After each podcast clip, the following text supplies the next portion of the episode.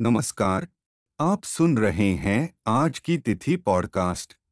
15 फरवरी, दिन सोमवार, सन 2021 की तिथि इस प्रकार है। आज सुबह एक बजकर अट्ठावन मिनट तक तृतीया तिथि रहेगी। इसके बाद चतुर्थी तिथि शुरू हो जाएगी।